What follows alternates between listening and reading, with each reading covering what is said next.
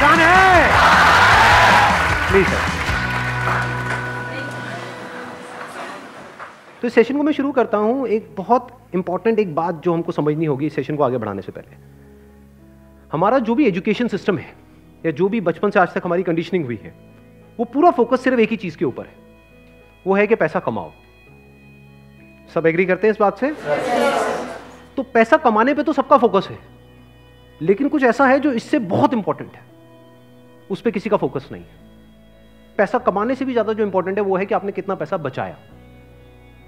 Important है नहीं है? लॉन्ग टर्म में। सपोजिंगली आपने पचास हज़ार रुपए महीने का कमा तो लिया लेकिन आपके खर्चे हैं पचपन हज़ार रुपए के।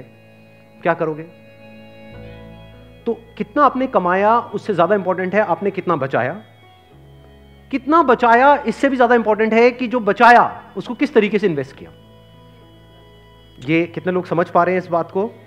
बट ये हमको कहीं नहीं सिखाया जाता है। स्कूल्स में कॉलेजेस में, घर पे भी इसकी इतनी बात नहीं होती है कि पैसे को इन्वेस्ट कैसे करना है स्मार्टली कैसे इन्वेस्ट करना है।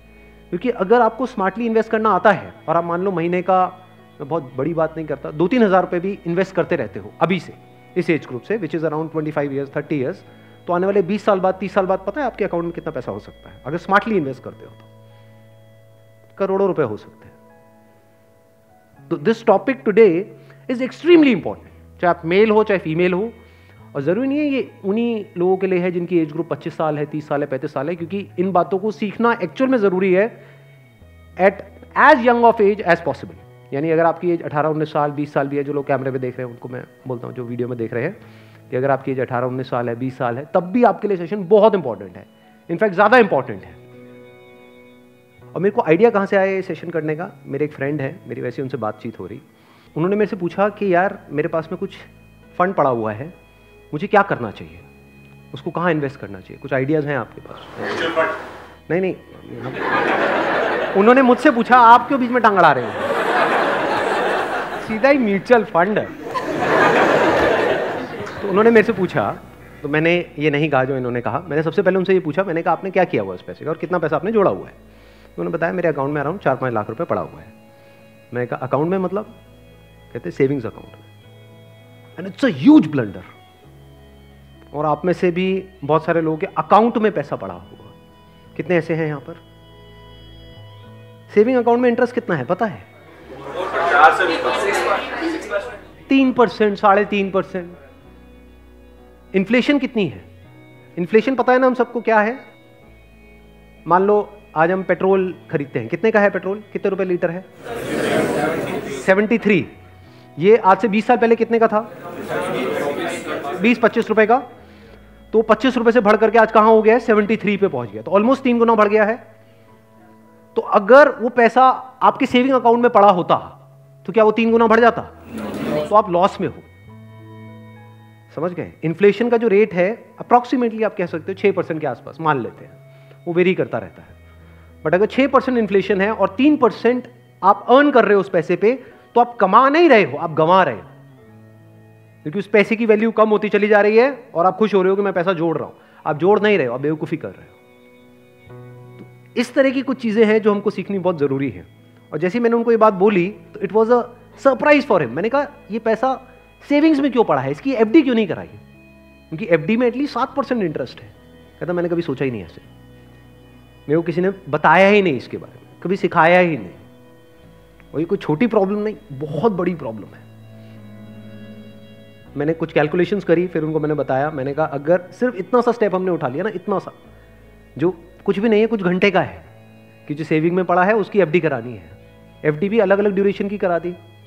कुछ जो हमको पता है कि अभी इमीडिएटली काम नहीं आना है, उसकी मान लो तीन साल की करा दी। कुछ लगता है इमीडिएटली काम आना तो छः महीने की एफडी करा दी।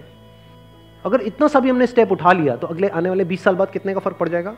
एनी आइडिया लाखों रुपए का फ़र्क पड़ेगा। कम से कम बीस लाख रुपए का फ़र्क पड़ेगा आने वाले बीस से पच्चीस साल में। तो मैंने कहा वो जब बीस पच्चीस लाख आएँगे, अब ये करोगे तो हो ही आप, जो मैंने बताया है तो। उसमें से कुछ थोड़ा इधर भी दे देना भाई। आपने कितना पैसा कमाया, उससे इंपॉर्टेंट क्या है? कितना बचाया? अब पैसे को बचाते कैसे हैं? पैसे को बचाना मतलब हम क्या समझते हैं? खर्चे कम करो। बस ये तो हमको समझ आता है कि सब्ज़ी वाले से लड़ते रहो। रिक्शे वाला, दस रुपए नहीं भैया, आठ रुपए ही दूँगी मैं तो। बचा लो दो रुपए। इसकी मैं बात नहीं कर रहा हूँ। मैं बात कर रहा हूँ थोड़ी बड़ी गेम की, जहाँ पे हम कुछ बेवकूफ़ों वाले स्टेप्स उठाते हैं और अपना करोड़ों का नुकसान कर बैठते हैं। मैं दो तीन रुपए की, पाँच रुपए की बात नहीं कर रहा हूँ। जो आज देखने में हज़ारों लग रहे हैं, वो आने वाले टाइम के करोड़ों हैं। याद रखना मेरी इस बात को। हज़ारों लाखों बन जाते हैं कुछ साल बाद और लाखों करोड़ों बन जाते हैं कुछ साल बाद, अगर हमने स्मार्टली इन्वेस्ट किया तो। अब बताता हूँ आपको एक बहुत बड़ी गलती जो हम सब कर रहे हैं। आप में से कितनों ने इंश्योरेंस कराई हुई है? कौन सी इंश्योरेंस कराई हुई है? कितनों ने एंडोमेंट वाली कराई हुई है? कितनों को तो एक मिनट जिन्होंने इंश्योरेंस कराई हुई है, कितनों को पता ही नहीं उन्होंने कौन सी कराई हुई है। करो, हाथ ऊपर करो। अरे वाह वाह जी वाह। कितने हैं जिन्होंने एंडोमेंट कराई हुई है? एंडोमेंट पता है क्या होती है? कि आपने हर साल का इतना एक एक्स अमाउंट दिया मानो बीस तीस हज़ार रुपए दिया और दस साल बाद बीस साल बाद आपको इतने लाख रुपए मिल जाएगा। उसको एंडोमेंट बोलो हाँ। वही कराई हाँ वही कराई है सर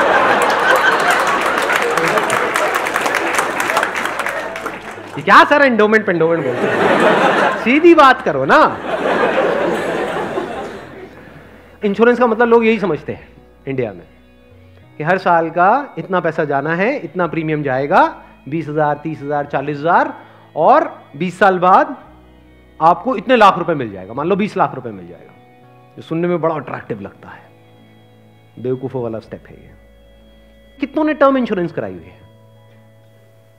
हार्डली तीन या चार या पाँच लोग। कमाल जी, कमाल। देख लो, कितना बड़ा ब्लंडर है ये ये अभी आप सपने में भी नहीं सोच सकते। और ये आपको कोई नहीं बताएगा। ना कोई बैंक वाले बताएँगे, ना कोई इंश्योरेंस एजेंट बताएगा, ना आपका कोई दोस्त बताएगा।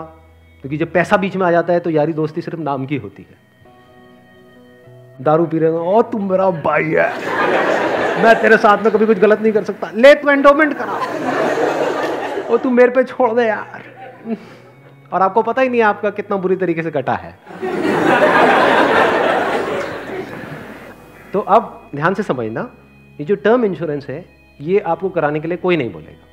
क्यों? क्योंकि इसमें जो इंश्योरेंस एजेंट है, उसको पैसा ना के बराबर मिलेगा। जो एंडोमेंट प्लान्स होते हैं, जो यूलिप्स होते हैं, उसमें उनको अच्छा खासा कमीशन मिलता है। कुछ केसेस में तीस परसेंट तक भी मिलता है। अगर आपने मानो बीस हज़ार की इंश्योरेंस कराई तो तीस परसेंट कट गया आपका। आपका कट नहीं गया है। पैसा आपका कट गया है। छह हज़ार रुपये गया। अगर छह हज़ार रुपये वैसे कहीं पे खो जाते हैं या नहीं मिलते हैं, या कोई लेकर के आपसे भाग जाता है, कितने दिन तक टेंशन रहती है? मज़े की बात क्या है? आपको पता ही नहीं है कि आपके साथ क्या हुआ है। ये जो टर्म इंश्योरेंस होती है, इसमें ना के बराबर कटता है। इसमें बस एक पॉइंट होता है, जिसको सुनते ही आप लोगों को झटका लगेगा, जिनका कन्वेंशनल माइंडसेट है। टर्म इंश्योरेंस क्या होती है कि आप इतना पैसा देते रहो, मानो आपने 10 साल दिया 20 साल दिया 30 साल दिया 30 साल बाद आपको एक रुपए भी वापस नहीं आएगा। Oh, sir. ये क्या सर? वापस नहीं आएगा तो फ़ायदा क्या? है इंश्योरेंस किस लिए होती है? किस लिए होती है? कि कल को आपको कुछ हो जाए, ये बेसिक सी बातें बता रहा हूँ आपको, ये नहीं पता है लोगों को। अभी देख लो कितनों ने हाथ उठाया था। बेसिक सी बात समझो इंश्योरेंस का जो मतलब होता है, वो होता है कि अगर आपको कुछ हो गया तो आपकी फैमिली को इतना पैसा मिल जाए कि उनको टेंशन ना हो। मान लो आप अर्निंग मेंबर हो फैमिली में, आप महीने का मान लो तीस हज़ार कमा रहे हो, चालीस हज़ार कमा रहे हो तो इंश्योरेंस का मतलब क्या है? कि अगर आपको कुछ हो जाए तो आपकी फैमिली को इतना पैसा मिलना चाहिए कि उनके पास चालीस पचास हज़ार रुपये आता रहे। ये जो पॉलिसीज़ होती हैं इंडोमेंट यूलिप और ये सब जितनी भी होती हैं, इसमें कवर बहुत कम होता है। कवर का मतलब समझते हैं हम। कवर मतलब लाइफ कवर जितने की कवरेज हुई है। कि अगर आप मानो पचास हज़ार का प्रीमियम दोगे तो आपको कवरेज मिलेगी अलग अलग प्लान में अलग अलग होती है। मान लो दस से बीस लाख रुपए की। मान लो अगर आपको बीस लाख रुपए मिल भी गया आपकी फैमिली को, आपके जाने के बाद में। अगर आप साल का पचास हज़ार दे रहे हो तो इसका मतलब अच्छा खासा कमा रहे हो। मान लो लाख रुपए महीने का कमा रहे हो। तो क्या उस बीस लाख रुपए में आपकी सारी जो भी फैमिली की प्रॉब्लम्स है, वो सारी सॉल्व हो जाएगी? तो करा क्यों रहे हो ऐसी इंश्योरेंस बस लालच? कितने साल बाद इतना पैसा मिलेगा? बीस लाख को अगर आपकी फैमिली आपके जाने के बाद में बैंक में रखती है, वहाँ से कितना इंटरेस्ट आएगा? मान लो सात परसेंट भी आ जाता है, सात परसेंट कितना होता है? एक लाख चालीस हज़ार बीस लाख पे महीने का कितना हुआ? बारह हज़ार रुपये महीना। चलो एक लाख भी हटा देते हैं। अगर आपकी सैलरी पचास हज़ार थी तो क्या बारह हज़ार रुपये महीना बहुत है आपके लिए आपकी वाइफ के लिए आपके बच्चों के लिए आपके मदर फादर के लिए सबके लिए बहुत है? बिल्कुल तो फिर ऐसी इंश्योरेंस हम क्यों कराते हैं? क्योंकि हम इन चीज़ों में कभी दिमाग ही नहीं लगाते हैं। कोई और हमारे लिए दिमाग लगा रहा होता है। कोई एजेंट या फिर बैंक वाले फोर्स कर रहे होते हैं। आजकल ये नया ट्रेंड चल गया है कि आपके बैंक अकाउंट में थोड़ा सा भी पैसा पड़ा होगा तो बैंक से फ़ोन आ जाएगा। हो रहा है ऐसा है नहीं हो रहा है? कि क्यों रखा हुआ है? ये करा लो ना, वो करा लो ना। अब वो क्या करवाने को बोलेंगे आपको? जिसमें आपका फ़ायदा है, जिसमें उनका फ़ायदा है। इस बेसिक सी चीज़ को समझ लो। तो टर्म इंश्योरेंस के लिए आपको कोई नहीं बोलने वाला। उल्टा अगर आप बोलोगे तो वो लोग मना ही करेंगे। आपको कहेंगे, इसमें मिलना तो है नहीं, फ़ायदा क्या है? अब टर्म इंश्योरेंस का फ़ायदा समझो। यहाँ पे आपने एंडोमेंट में यूलिप में कितना दिया? पचास हज़ार साल का।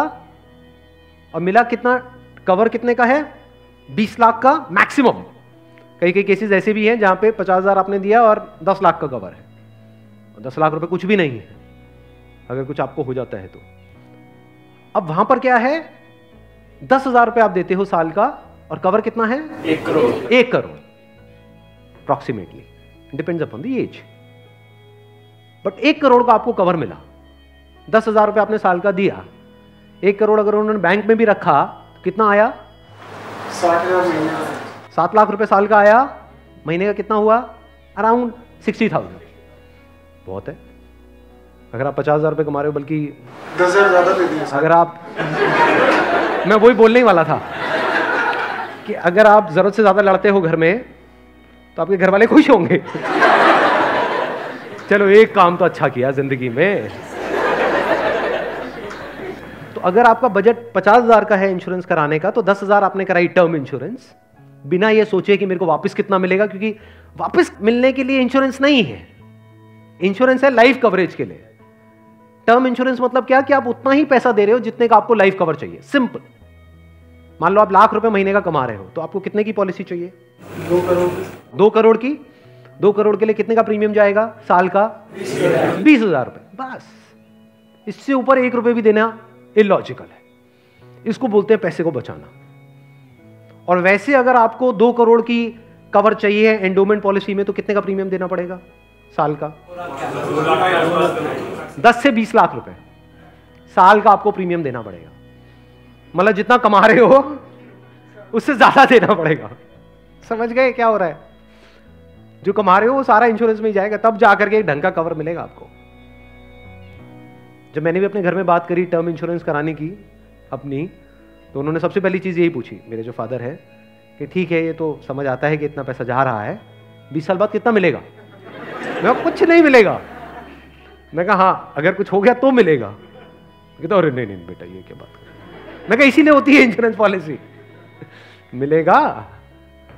इस तरह से आप ज़्यादा से ज़्यादा कवर ले सकते हैं। Health insurance sir health insurance is must आज के टाइम में बहुत ज़रूरी है। नहीं तो होगा क्या? आपने पैसा बचाया मान लो बहुत एफर्ट किया बहुत मेहनत करी पता नहीं क्या क्या करा और एक एक्स अमाउंट आपने बचा भी लिया। दस साल बीस साल काम करके मान लो दस बीस लाख रुपए आपने बचा लिया किसी तरीके से सेव कर लिया। और अगर कोई बीमारी हो गई तो कितनी देर लगेगी उस पैसे को खत्म होने में? हफ़्ता भर नहीं लगता हफ़्ता दस दिन पंद्रह दिन। कितने लोग प्रैक्टिकली मेरी इस बात से रिलेट कर पा रहे हैं। सब कर पा रहे हैं। और कितनों ने हेल्थ इंश्योरेंस कराई हुई है? रिलेट सारे कर पा रहे हैं, लेकिन हार्डली आधे लोग ऐसे हैं जिन्होंने एक्चुअल में अपनी हेल्थ इंश्योरेंस कराई हुई है। और हेल्थ इंश्योरेंस भी मुझे लग रहा है ज़्यादातर ने तो नाम के लिए करा रखी होगी। कितना कवर है? क्योंकि अगर आप कवर ज़्यादा भी लेते हो तो प्रीमियम आपको बहुत ज़्यादा नहीं देना पड़ता है। मार्जिनली एक्स्ट्रा होता है। उसमें आपकी पूरी फैमिली कवर हो जाती है। मतलब आप आपकी वाइफ आपके बच्चे सारे कवर हो जाते हैं।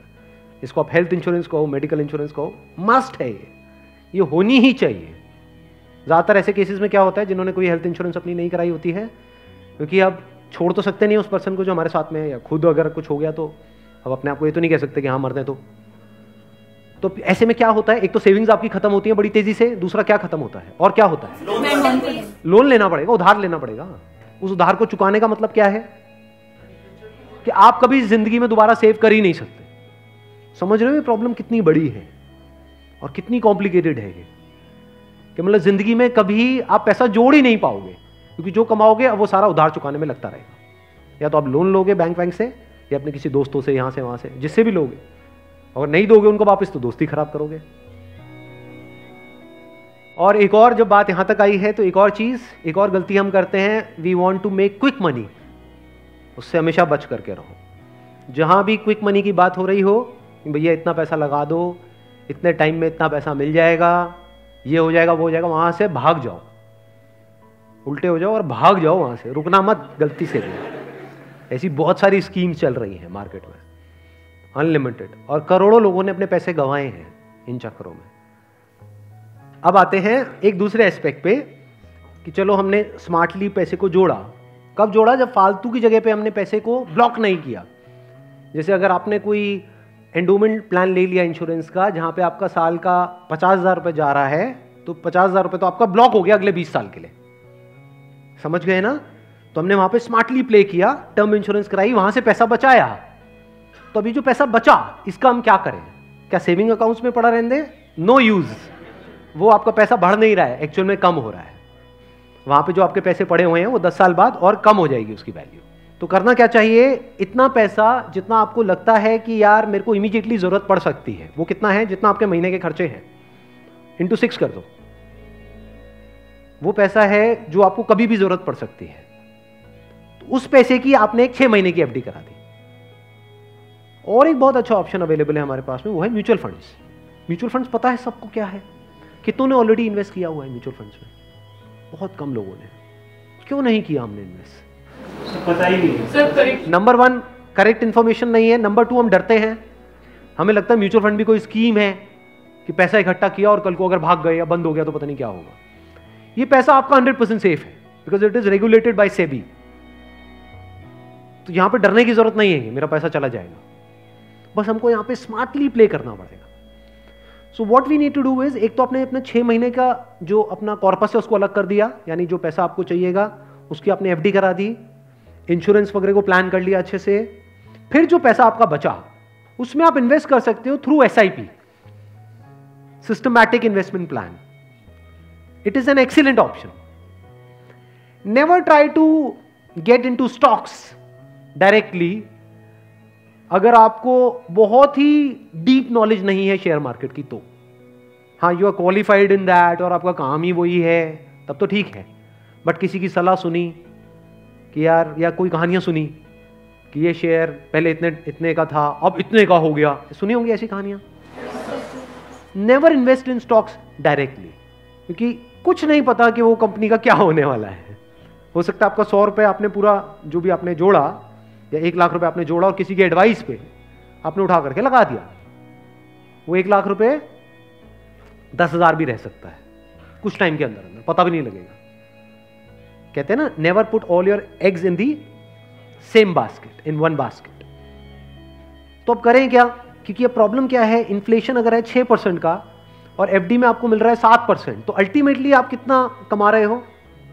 एक परसेंट। एक परसेंट से क्या होगा? करोड़पति बन जाओगे। इम्पॉसिबल तो आप क्या कर सकते हो? अपना आधा पैसा सेफ़ जगह पर रखो। सेफ़ जगह क्या है? एफडी हो गया। एफडी में भी एक और चीज़ है जो बहुत लोगों को नहीं पता है। वो क्या है कि ऐसे, एक तो है बैंक में आप एफडी कराते हो, एक है कुछ कंपनीज़ है, जो क्रिसिल से या इकरा से ऐसे, ये कुछ ऑर्गेनाइजेशंस हैं, वहाँ से ट्रिपल ए रेटेड है। ट्रिपल ए रेटेड का मतलब होता है highly secure as secure as a bank वहाँ पर अगर आप एफडी कराते हो तो आपको नौ परसेंट तक का इंटरेस्ट मिल जाता है। ये जो सुनने में लगता है ना सात परसेंट और नौ परसेंट ये अभी छोटा लगता है। लेकिन आने वाले 20 साल बाद इसकी कितनी बड़ी अमाउंट होती है अगर आप कंपाउंडिंग को बीच में ले आओ that you can't even think in the wildest of your dreams compounding कितने लोगों को पता है? बहुत कम को देखो। कंपाउंडिंग मतलब होता है जो हमको इंटरेस्ट मिलता है हमारे पैसे पे जहाँ भी हम इन्वेस्ट करते हैं उस इंटरेस्ट पे भी तो इंटरेस्ट मिलता है ना? मान लो आपने सौ रुपए इन्वेस्ट किया एक साल बाद बीस परसेंट की रिटर्न आई तो अगले साल 120 पे 20 परसेंट मिलेगा। कितना हो गया? 144 उसके अगले साल 144 पे 20 परसेंट मिलेगा। 100 पे नहीं मिलेगा। और जब इसको आप इस तरीके से देखते चले जाओगे तो ये फिगर देखने में छोटी लगेगी, शुरू छोटे से होएगी, शुरू होएगी दो तीन हज़ार, पाँच हज़ार से, ये करोड़ों में पहुँचने में देर नहीं लगेगी। मतलब हर महीने का मैं कंजर्वेटिव भी पकड़ता हूँ, अगर दो तीन हज़ार रुपए भी हम सेव करते हैं, उसको स्मार्टली इन्वेस्ट करते हैं, इतना सा सीख जाते हैं तो बहुत बड़ा डिफरेंस आ जाएगा हमारी लाइफ में आने वाले कुछ साल बाद। ह्यूज डिफरेंस तो आपको दिमाग ये लगाना है कि लॉन्ग टर्म में बेस्ट पॉसिबल ऑप्शन क्या क्या अवेलेबल है। जैसे आप में से कितने हैं जो मैरिड हैं और जिनकी कोई डॉटर है? तो एक गवर्नमेंट की तरफ़ से एक स्कीम है। सुकन्या योजना करके। सुना है इसके बारे में? That is an excellent investment option government की तरफ़ से सब्सिडाइज्ड है वो। तो वहाँ पे आप एक्सपेक्ट कर सकते हो नौ परसेंट की रिटर्न जो गवर्नमेंट की तरफ़ से मिल रही है आपको। और हर साल का आपके ऊपर है, आपको कितना इन्वेस्ट करना है? हाईएस्ट लिमिट डेढ़ लाख की है बट आपके ऊपर है। किसी साल में आपने दस हज़ार कर दिया, कभी बीस हज़ार कर दिया। ऐसे आप करते रहे over a period of next fifteen twenty years उसके बाद में बहुत बड़ा कॉर्पस उसको मिलेगा, अपने एजुकेशन के लिए या किसी भी चीज़ के लिए फ्यूचर के लिए। इसको बोलते हैं स्मार्ट इन्वेस्टमेंट पैसे से पैसा कैसे कमाना है? ये बहुत बड़ी आर्ट है, क्योंकि ये जिसको आती है और अगर उसकी कमाई कम भी है, तब भी वो आने वाले बीस तीस साल बाद बिल्कुल ऐसा है जैसे कछुआ और खरगोश की कहानी। इमीडिएटली नहीं, मान लो कोई बंदा है पचास हज़ार रुपए कमा रहा है, लेकिन वो स्मार्टली इन्वेस्ट कर रहा है। दूसरी तरफ़ से कोई बंदा है जो एक लाख रुपए महीने का कमा रहा है, लेकिन ना तो ढंग से पैसा बचा रहा है, ना समझदारी से इन्वेस्ट कर रहा है। तो आने वाले बीस तीस साल बाद ये जो पचास हज़ार वाला है, ये उससे बहुत आगे होगा, ये करोड़ों में होगा, और उस बंदे के हाथ में कुछ भी नहीं होगा।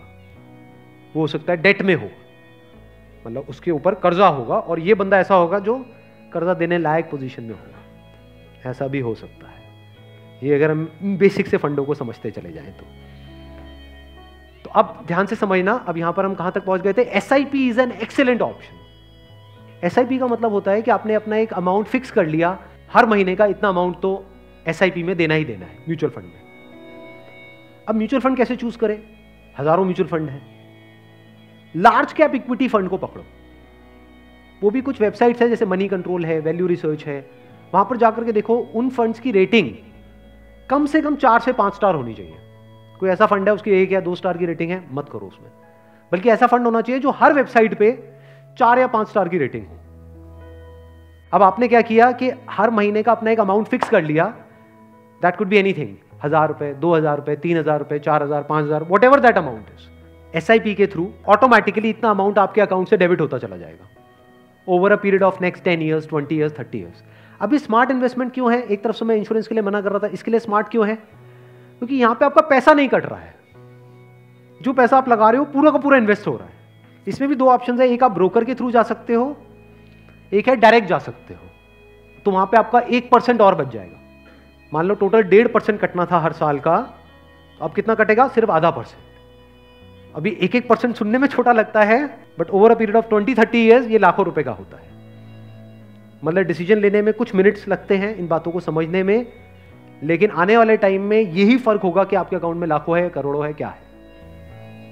अच्छा म्यूचुअल फंड क्यों और स्टॉक्स क्यों नहीं?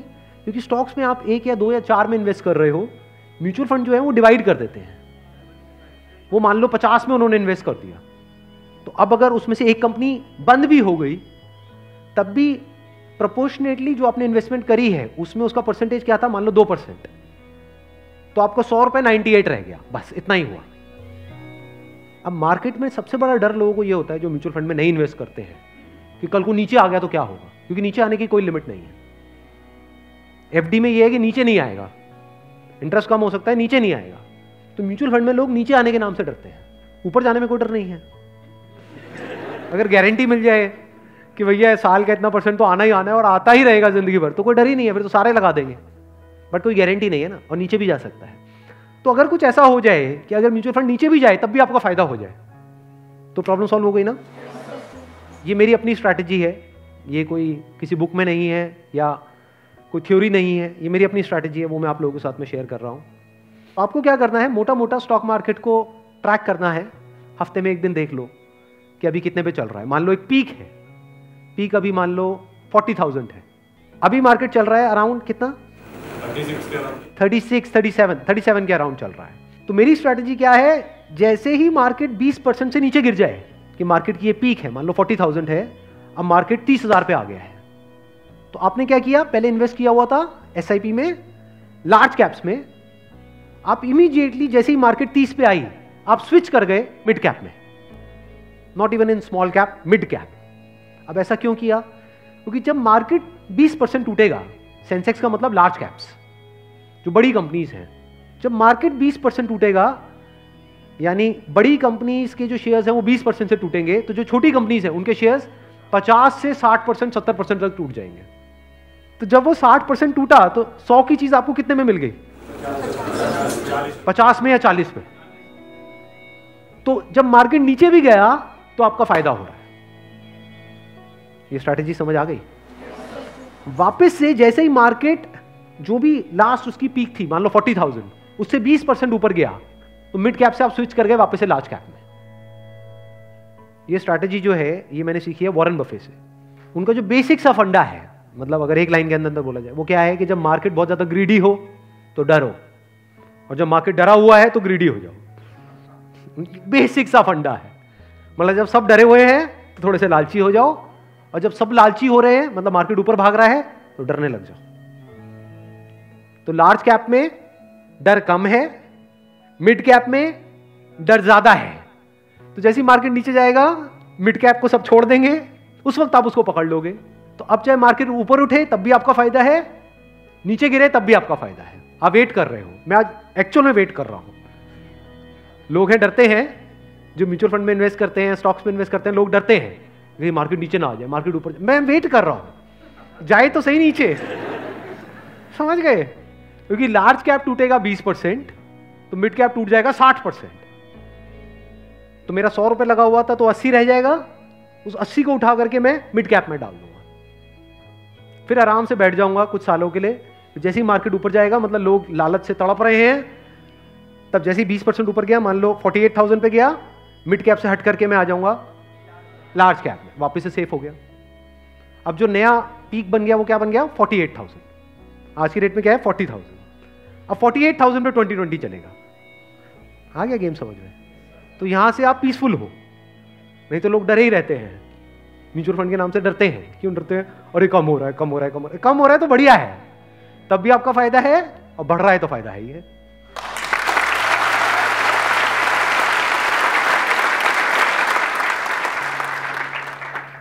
समझ गए? ये बेसिक सा फंडा है हमेशा याद रखना। मतलब मासिस की जो साइकी है, उससे आप कुछ अलग करोगे, तभी आपके साथ कुछ अलग होगा। नहीं तो पूरी मार्केट रो रही होगी, आप भी बैठ करके रो रहे होंगे। अरे, टूट गया टूट गया टूट गया टूट गया अरे, गिर गया गिर गया गिर गया, गिर मैं बर्बाद हो गया, मैं बर्बाद। बर्बादी में भी आपका जश्न होगा, अगर इस तरह से आप समझ पा रहे हो तो। Thank you so much